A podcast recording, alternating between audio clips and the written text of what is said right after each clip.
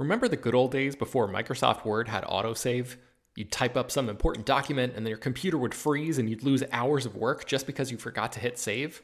Well, that's what it's like going online without ExpressVPN. Every time you're connected to an unencrypted network, whether it's in an airport, a hotel, a cafe, or anywhere, your online data is not secure. Any person on that same network who knows what they're doing can gain access to your personal data bank logins, credit card details, passwords, all the stuff you don't want people seeing. Unfortunately, hacking has become much easier than it used to be. People don't even have to be exceptionally skilled to do it, and there's a lot of money to be made by selling your information on the dark web. ExpressVPN stops hackers from stealing your data by creating a secure, encrypted tunnel between your device and the internet. It's incredibly easy to use. Once the app is running, you literally click one button to get protected. And it works on your phone, laptop, tablet, and more, so you can stay protected on the go. I've been using ExpressVPN for a little while now, and I can rest easy knowing my info is safe and secure. I've heard horror stories of people who've been hacked, and it sounds like a massive pain to try to get any resolution in the aftermath, so I am not interested in finding out what that process is like. Secure your online data today by visiting expressvpn.com slash slash film. That's E-X-P-R-E-S-S-V-P-N dot com slash slash film and you can get an extra three months free. ExpressVPN.com slash slash film. Hello, everyone, and welcome to Slash Film Daily for Tuesday, January 22nd, 2019. On today's episode, we're going to talk about the 2019 Academy Award nominations, which took place this morning.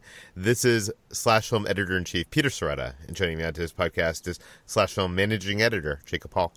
Hello, hello. Weekend Editor Brad Oman. Hey, that's me. Writer Hoai-Tran Bui. Hey, everyone and Chris Evangelista. Hello. I love that we're getting a different uh, sign on from you every single day. How how many days of 2019 do you think you'll be able to keep this up? I'll probably give it up soon. I'm already. You're already over it. yeah. um, you guys woke up very early this morning to you know huddle in the virtual slash film uh, newsroom to cover the Oscar nominations. When when did those hit this morning? Uh, five twenty two a.m. Pacific time.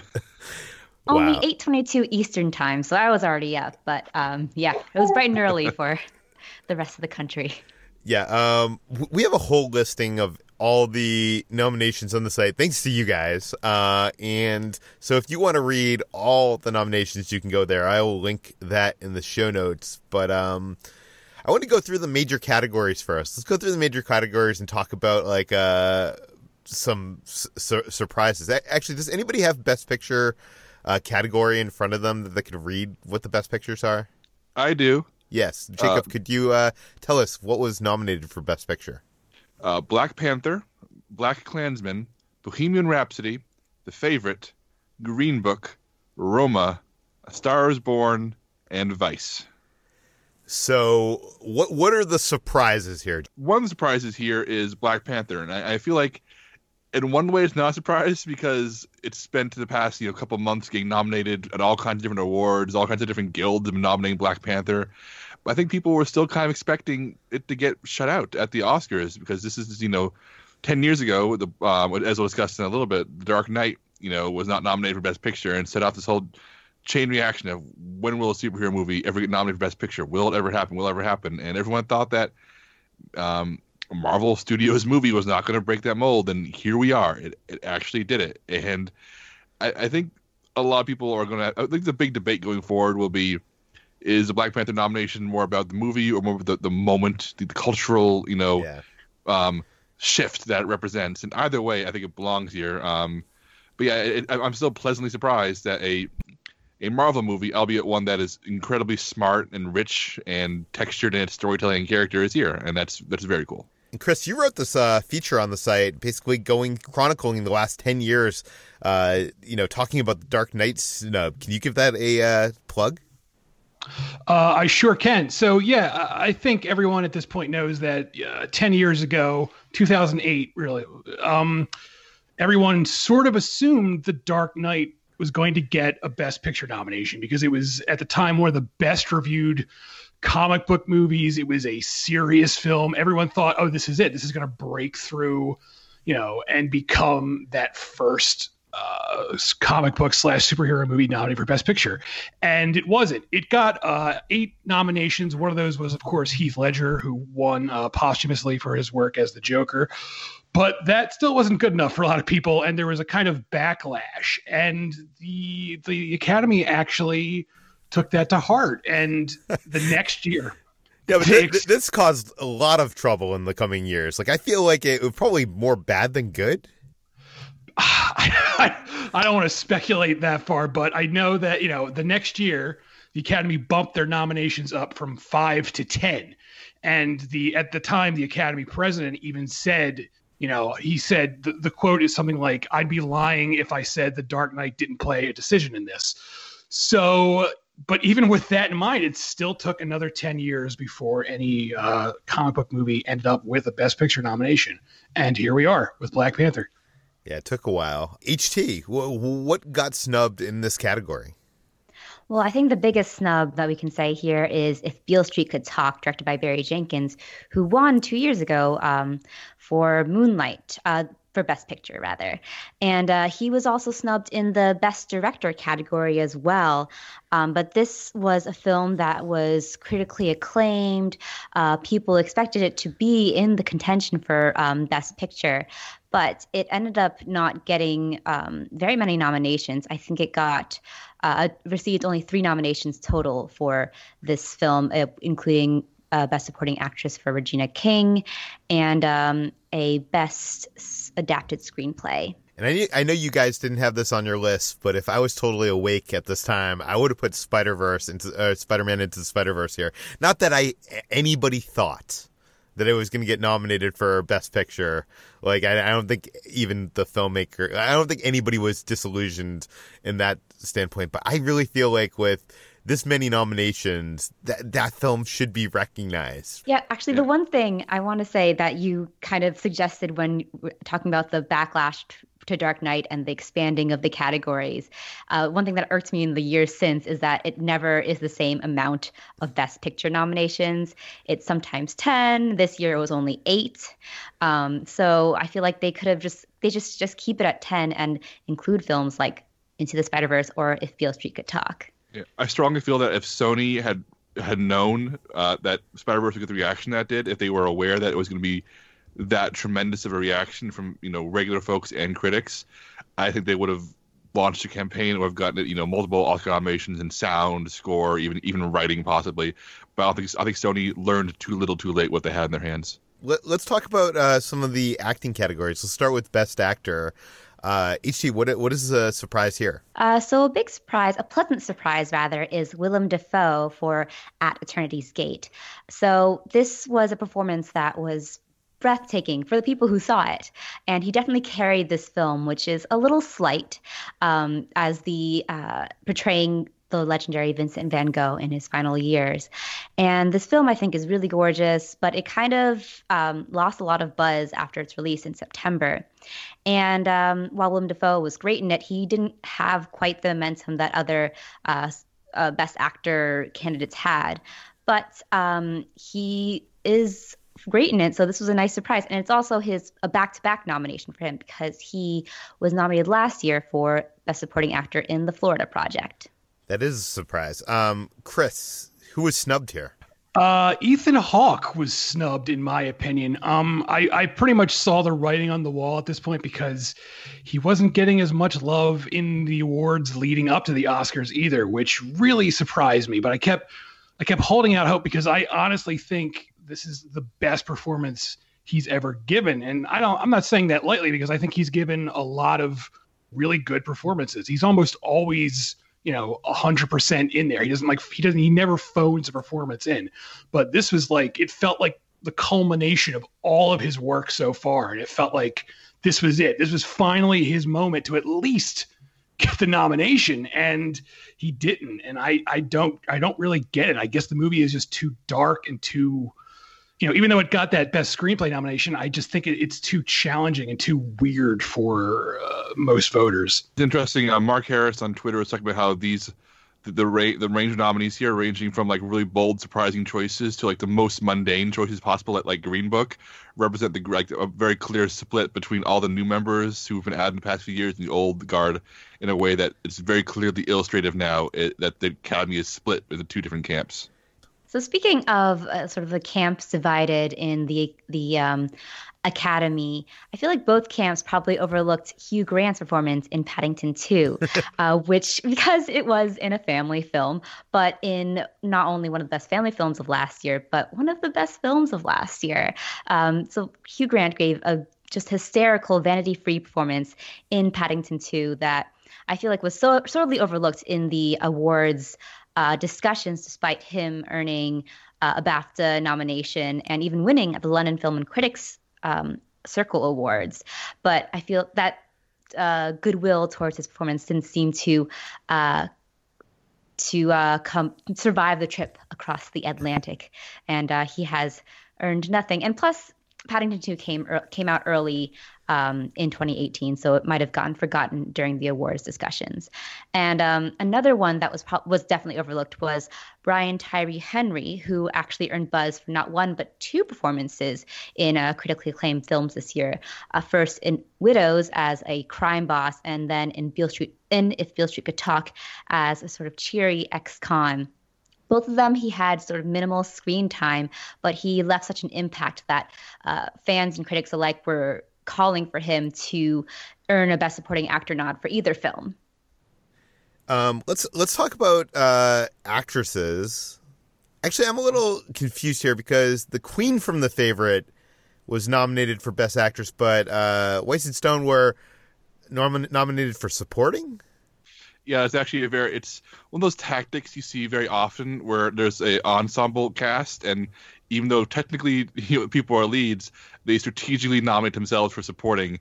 This, I mean, if all three had nominated themselves for best actress, you know, maybe one of them would have gotten in, but this way, all three of the favorites leads got nominated. It's very, it, it's it's a little it's sly and probably not ethical, but it's you start yeah. to see it more and more often these days. But all three deserve it, so I'm not too upset about it, even if yeah. the categorization is a little bit wonky. um, let's talk about uh, what is the biggest surprise in like the act, like the the female acting categories, Chris. Uh, all right, I'm I'm going to get shit for this because I'm going to mispronounce their names because I and I apologize terribly because I'm a dumb American.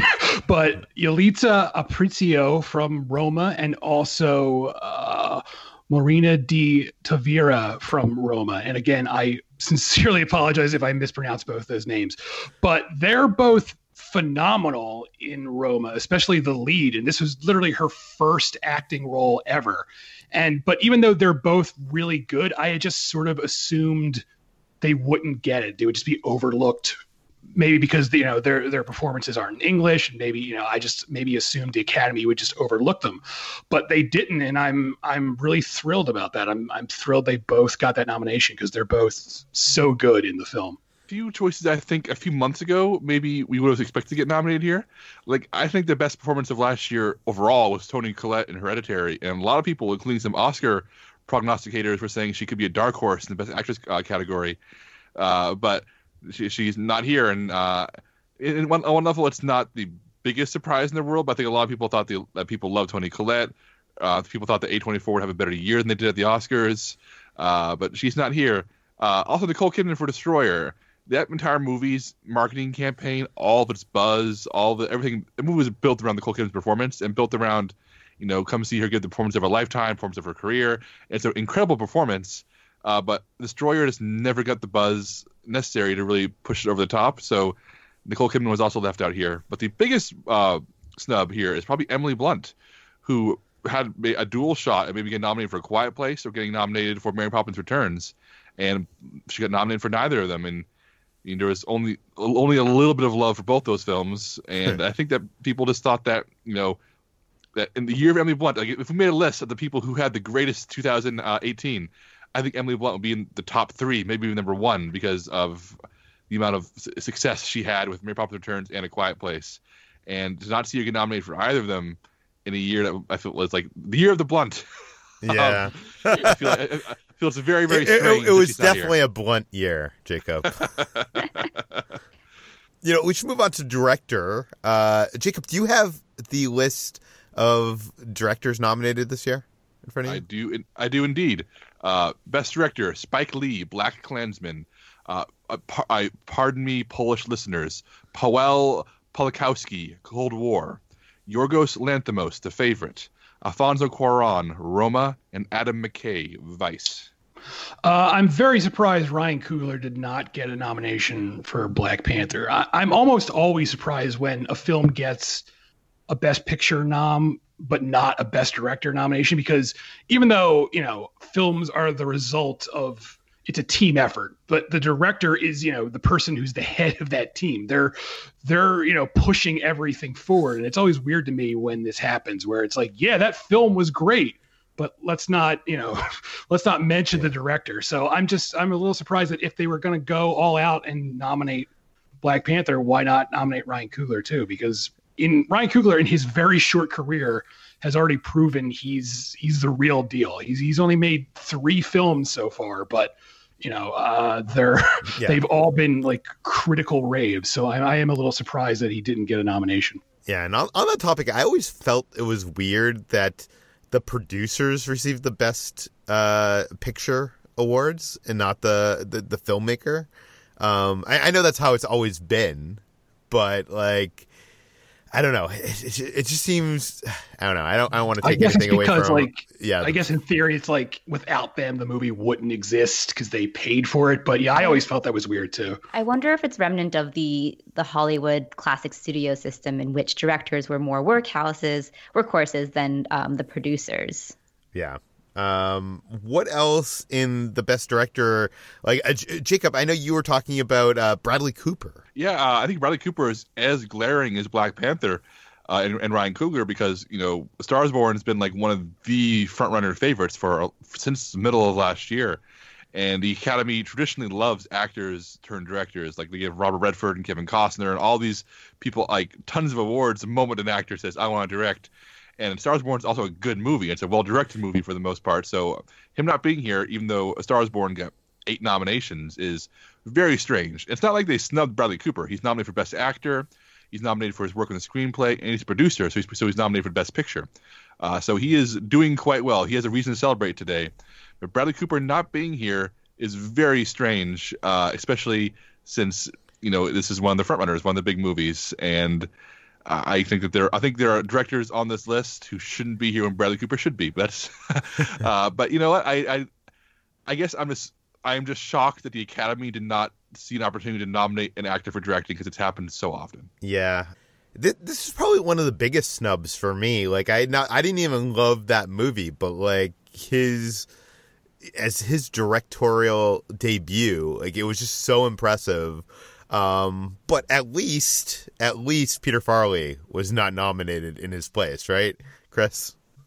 Yes, this is technically a snub, but it's a snub I'm okay with. Um, yeah, Peter Farley or Farrelly, however it's pronounced, uh, he directed Green Book, and Green Book has been having quite an award season where it's racking up awards, even though uh, the residents of film Twitter seem to be outraged at this. And so it, it, sort of seemed like a given that he was going to get this best director nomination, but he didn't. And I don't know if that's because that article came out that revealed in the past he uh, would expose himself as a quote unquote joke, but. Uh, maybe that played a part, and yet at the same time, the screenwriter got into a lot of hot water too for his comments, but he got nominated. So I don't really know how this happened, but I'm okay with it. Yeah, so director Pavel Pawlikowski earned a surprising Best Director nod, um, which uh, is unusual because the Best Director category doesn't usually ha- contain two foreign film directors. And here we have uh, Pawlikowski as well as Alfonso Cuarón. And this is a film that flew under a lot of people's radars, even people who are uh, major cinephiles, because it's you know, it's a black and white uh, romance, period drama, and not a lot of people have seen it, but the people who have have raved about it. Um, but it hasn't earned any sort of buzz in any case. And yet, here it is in one of the top five categories, with uh, the director earning that coveted Best Director nod. Yeah, I'm really shocked by this because I feel like this was not in the buzz at all leading up to this awards. Like, I didn't even this wasn't even on my like watch list for you know before I was you know making my top ten of the year. I did I just didn't. This wasn't even on my radar. Um, has anybody here seen that film? Nope. Yeah, Nope. I, I I want to because I've heard nothing but good things about it, but I just have not had the time. And, I'm, to guil- give you an I'm idea, of my screening. yeah, and to give you an idea, Chris has seen almost 400 films from last year and has not seen this film. So that just goes to show you uh, how much of a surprise that is. But a big snub uh, this year in, in directing category is there's no female best director nominees. Yeah, so um, if you heard Jacob's rundown of the Best Director category earlier, you may notice that there are no female directors nominated. And while people may argue that female filmmakers filmmakers are not doing uh, any awards-worthy look uh, work, I beg you to reconsider because I think that this year has um, had some of the most uh, visibility for female directors doing great work in the indie and film festival circuit. You have Lynne Ramsay with the thriller You Are Never Really Here, Debra Granik for Leave No Trace, and Marielle Heller for Can You Ever Forgive Me, which also earned three Oscar nominations for act- Best Actress, Best Supporting Actor, and Best Screenplay. And yet she did not earn a Best Director nomination when she could have feasibly gotten that fifth slot. Um, there are plenty of others too. Chloe Zhao for The Rider, which was um, critically acclaimed and was named the best the year's best film by the National Society of Film Critics and the Gotham Film Awards. Uh, Josie Rourke, who's Mary Queen of Scots, also earned two Oscar nods. Tamara Jenkins for Private Life, Karyn Kusama for Destroyer, Mimi Leder for On the Basis of Sex. There's so many. Wow, this sounds like a directors doing great long work. list. Yeah. Like, long list of ignored. Um, you know, at my critic circle, the Los Angeles Online Film Critics uh, Circle, we do we do like instead of best director we do best male director and best female director which we kind of got a lot of flack last year when we introduced that but i actually and i was actually not sure how i felt about it back then but uh, I actually now kind of love that because I I feel like you know it, yes in a best world there should just be one category. Actually, in the best world there shouldn't even be best actress, best actor. I think, but we're not living in that best world. we have Trump as president. Um, I don't know. I, I, I like. I almost wish we, instead of you know the Academy considering best popular film as a category, they might consider you know breaking up best male director and best female director so that you know something needs to be done to get the recognition and to start turning the tide. In my opinion, like, what do you think of that? I also have mixed feelings about dividing that category because I do think that if people just looked harder and actually were able to see that fil- female film- filmmakers are doing great work, that this category w- would be more evenly balanced. But um, Greta Gerwig w- was nominated last year, and there have only been five women nominated in total at the Oscars. So maybe um, it would be worth it at this point to just to jumpstart things, or you know, just throw out all the old guard and have everyone, everyone uh, new just take over the academy. Get rid of all the old people. I I, I don't think that's going to happen. Um, but you can read uh, HT's entire write up of this. Uh, it's titled uh, "More Female Directors Were Worthy of a Best Picture Nod Than Ever, but Got Shut Out of the Oscars." Um, I will put the link in the show notes. Um, moving away from the the the major like four categories, let's talk about other uh, snubs. Here's a fun fact for you Suicide Squad has more Oscars than the entire country of South Korea.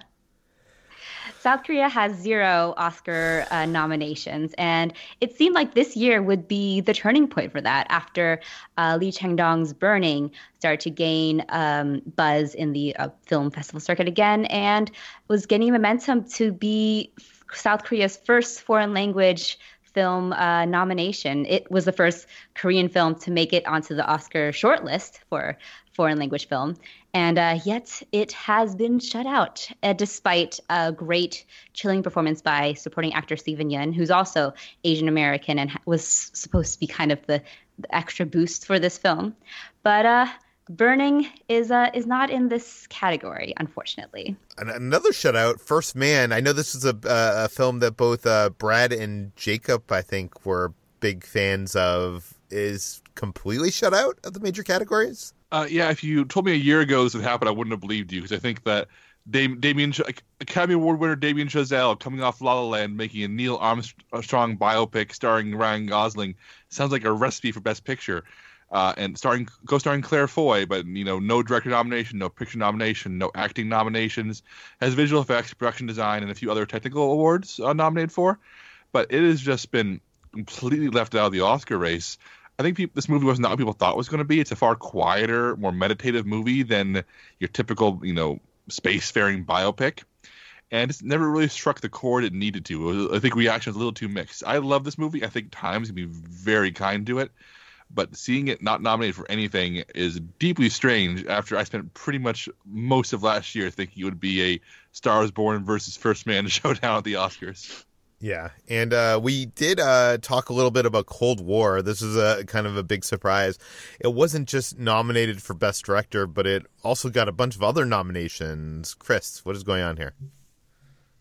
Uh, yeah, it, it, got a nomination for uh, Best Cinematography, which I don't I don't think is that much of a surprise. It's because the Academy really likes things that are in black and white. It's like it's like they see that and they're like, "Oh my god, what is this? Something in black and white?" So, uh, so I think that's what Cold War also got a nomination from the American Society of Cinematographers. It it, it, yeah. it reminds the old Academy voters of their childhood uh, filmmaking uh, or film yes. going experiences. Back in the day of the talkies when they went to the Nickelodeon, but but Cold War also looks. I mean, from what I've seen it based on the trailer, it looks gorgeous. So I don't think that's too big of a surprise. I think the biggest surprise is Never Look Away, which is a German film. And all of us, when these nominations were being announced, were like, what the hell is Never Look Away? Because I've honestly never heard of this film, or if I did hear of it, it, it slipped my mind completely. And yeah, so Never Look Away, like I said, it's a German film. It got a best cinematography nod. So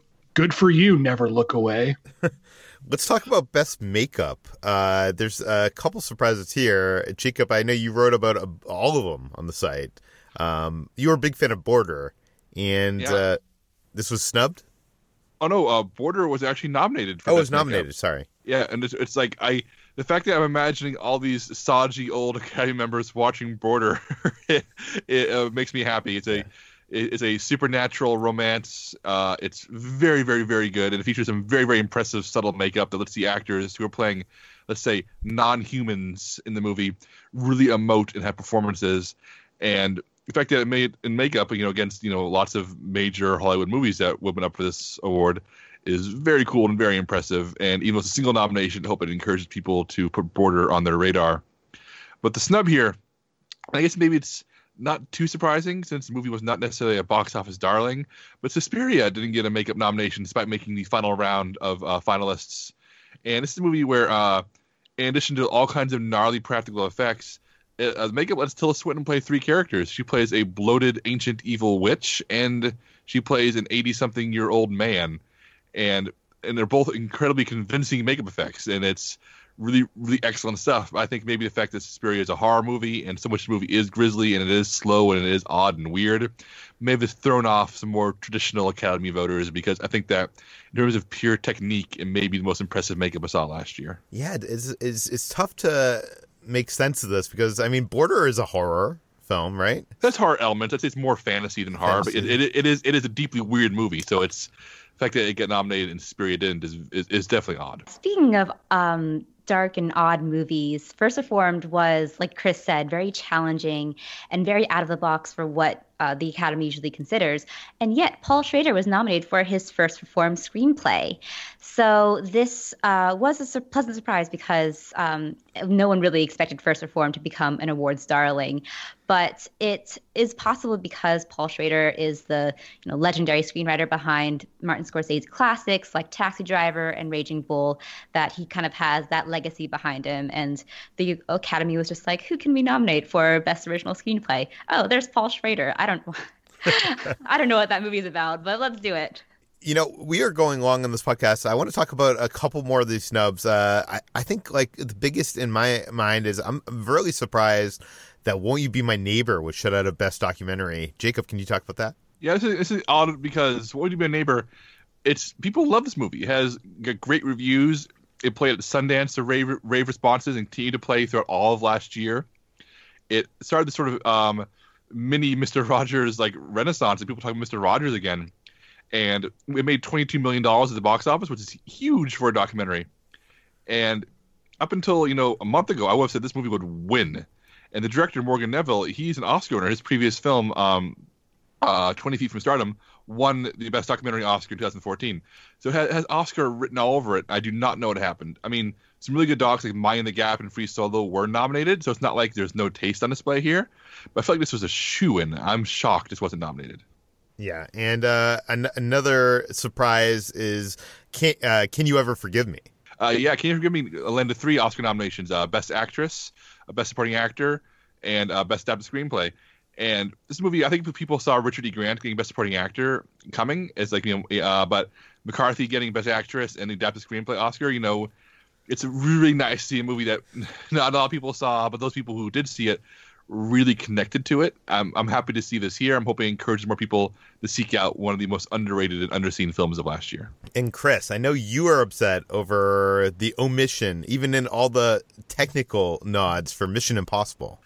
Yeah, I'm very surprised. I was like, I, I was under no illusions that Mission Impossible would get, you know, like Best Picture or anything like that, but from a technical standpoint, this movie is uh, I don't want to say flawless, but the you know the the effects and the the you know, the, the action and the staging, the editing, yeah, all of it is so top notch, and for it to be just like completely ignored is is very surprising to me. I thought at least it would get one technical nod. It didn't get anything at all, so I don't get it. One thing I wanted to talk about is uh, AMC theaters uh, and Regal cinemas uh, do this thing where they do their best picture showcase and they show all the movies that are nominated for best picture. And you know, we leading up to this, we were wondering what would happen if you know Roma is actually nominated. Will this Netflix film actually screen? At AMC theaters. And Brad, you wrote this up for the site. Like, what what is going to happen? Yeah, so uh, three, at least three of the major movie theater chains: AMC theaters, Regal Cinemas, and Cinemark. Uh, who all have their own Best Picture showcases after the nominees are announced, so that audiences can catch up on the nominees before the actual Oscars broadcast. Uh, they won't be including Roma in their Best Picture showcases. You'll be able to see all the other seven nominees, but Roma will not be included among them. Um, Regal and Cinemark have been kind of shy about calling attention to this, but AMC Theaters released a, uh, a short statement to Deadline uh, explaining why this is the case. And they said, quote, for more than a decade, movie lovers have enjoyed the AMC Best Picture Showcase to catch up on the nominated films that played at AMC throughout the prior year.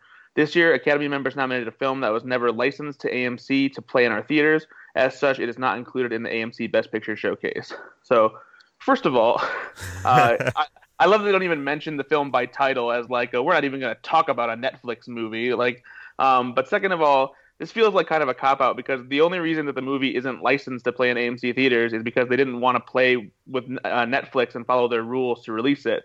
And this is also a movie theater chain that has constantly clashed with Netflix about how much they're closing the window between theatrical release and making a movie available on streaming or home video.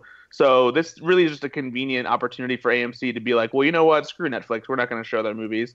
Um, but at the same time, Roma's playing on Netflix, so you don't need to go pay it to see in theaters anyway. So just watch it at, watch it at home, even though it's worth seeing on the big screen. You don't have to go out of your way to see it in theaters, and you don't have to go pay for a ticket to see the showcase to catch it in theaters. You can just catch any of the other movies that uh, that are part of the Best Picture Showcase instead it's just a shame that the majority of people out there that aren't in major cities are never going to get a chance to see this film on the big screen. Also, uh, the Razzie nominations came out. I know uh, we all think those are important and uh, worth talking about. Brad, you did a roundup for the site.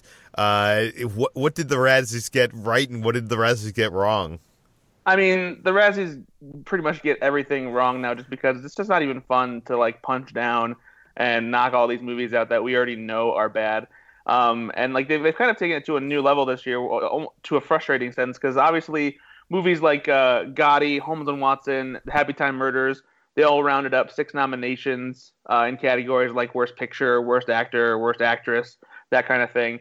But they also decided to take some shots at just the real world happenings by uh, giving Dinesh D'Souza's right wing documentary Death of a Nation uh, nomination. And then also, they included the likes of Donald Trump and Kellyanne Conway and Melania Trump as quote unquote actor nominees for their role as the subjects of Michael Moore's documentary Fahrenheit 11.9.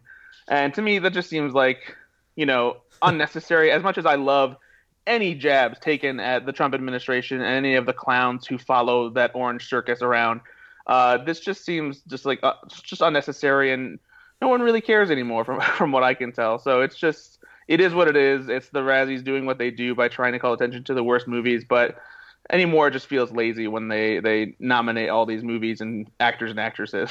Yeah. Why Winchester? Why do they hate Winchester so much? It's not that bad. It's not that great, but like it's such a weird thing to in a year full of like terrible movies to say, here's a January horror movie uh, that that wasn't as bad as most things released last year, and then like just give it six nominations. I I freaking hate these awards. They're so stupid. Who even votes on the Razzies? Do we know? Idiots. Idiots. Okay. Actual raspberries. I mean, that's making more sense now. Uh, okay. Is, is there anything else that we left out of this this uh, Oscar nomination discussion that any of you guys want to mention? Uh, Brad, I know you didn't really get a chance to talk because you d- didn't write up this. Uh, you weren't part of this uh, biggest uh, Oscar snubs and surprises article. Yeah, But I was I, I was up this morning in the madness, and I helped with the snubs list, Yeah. but then I went back to bed because it was early in my the time zone that I'm in right now. Yeah. So, is there is there anything you want to say about the nominations? There's one thing that I want to say, and it's not. Uh, I talked to Jacob and the team about including this on the article, but we decided not to simply because it's not technically a snub. But I just want to put it out there, just just just because. Um, I think Jesse Plemons should have been nominated for Best Supporting Actor for Game Night because his performance is every bit as good comedically as Melissa McCarthy's was in Bridesmaids. And even though he wasn't ever really in the conversation, I feel like he would have been totally deserving of it if they would have made the push for him to get a nomination. Yeah. I also wanted to give a shout out to Eighth Grade, which got surprisingly completely shut out of the Oscars. I thought at least that it would get a Best Original Screenplay nod for director Bo Burnham and also his directorial debut. In Another World, maybe he'd get a Best Director nod as well. Um, and also Elsie Fisher, who was sort of in the conversation for Best Actress um, and would have been a very young uh, but very deserving uh, nomination. yeah. I'm, If I'm i per- could rewrite the. Oh, sorry, go ahead, Peter. I was gonna say I'm personally very uh, upset that uh, eighth grade didn't get any love. Oh, I want to use my universe altering powers and erase Viggo Mortensen from Best Actor list and just toss in Nicolas Cage from Mandy to spice things up. Yeah, all those old Academy voters, they're going to vote for that, sure. Uh, you know, before we go, I want to plug some stuff that's on the site because we got some good articles on the site right now. Uh, you know, last or earlier this week, when, when did we do this? Uh, no, it was last week that we did our most anticipated new television shows of 2019 writers' room discussion on the podcast. Well, the article is finally up on the site, and we have a ranking. So uh, and somehow Star Wars is not, not not number one. I don't know. So go to the site and find out what is. Um, I will link in the show notes. Jacob, what do you want to plug? I also want to add on what Peter said there. Um, the number one and two items on that list were tied and was broken through a very heated discussion in our slash film Slack. So as you read those, you can, if you want you can imagine that one and two share the same spot. But I'm going to talk about. Um, we, we ran a spoiler review for Glass by frequent uh, slash contributor Josh Spiegel, and he essentially breaks down why the movie does not work and why the third act destroys the, the legacy of Unbreakable in ways that he found like deeply irritating. And he's not even like a huge M Night fan. He he just uh, even a huge Unbreakable fan, and he was even he was like really deeply bothered by where that movie went. It's a very very good article, full of spoilers, but you should check it out after you've seen the movie. Uh, on the opposite end of the spectrum with Glass, as part of our recurring unpopular opinion feature, uh, we have Britt Hayes giving a passionate defense of Glass, calling it a bold and brilliant climax to M. Night Shyamalan's superhero trilogy. It it is interesting because critics seem to dislike this movie, and it seems like uh, nor uh, general audiences seem to be liking it more. I'm not going to say loving it, but it seemed to be a little bit more forgiving. So uh, it's it's interesting to read Britt's take on this. HT, what do you have to plug? Um, I'm plugging another Josh Spiegel article. He's writing a lot for us this week, in which he rounded out the 10 greatest M. Night Shyamalan scenes, um, some of which take place in not so beloved, beloved movies like The Happening, um, but uh, still have a good a word still deserve a place in this top 10 scenes by this director. And Chris, you have a feature on the site today, right? That's right. Every two weeks, I run a Blu-ray review roundup where I just, you know, I, I gather together all the the physical media releases uh, of the week or the week to follow, and I break down the special features. I break down, you know, the film itself. So please go give that a read. This week it features Suspiria, Bad Times at the El Royale, uh, the great new Arrow video release of Crimson Peak, um, Criterion's release of Alfred Hitchcock's Notorious, and one of my favorite films, the 1990s thriller Judgment Night, which is on the which is on Blu-ray for the very first time ever right now. So you can find links to all those stories, including all our Oscar coverage on slashfilm.com and linked in the show notes. You can find this podcast, Slash Film Daily, published every weekday on iTunes, Google Play, Overcast, Spotify, all the popular podcast apps. Please feel free to send us your feedback, questions, comments, concerns to peter at slashfilm.com. Please head over to our iTunes page. Uh, give us five stars, write us a sentence or two. Uh, tell your friends, spread the word, and we'll see you tomorrow.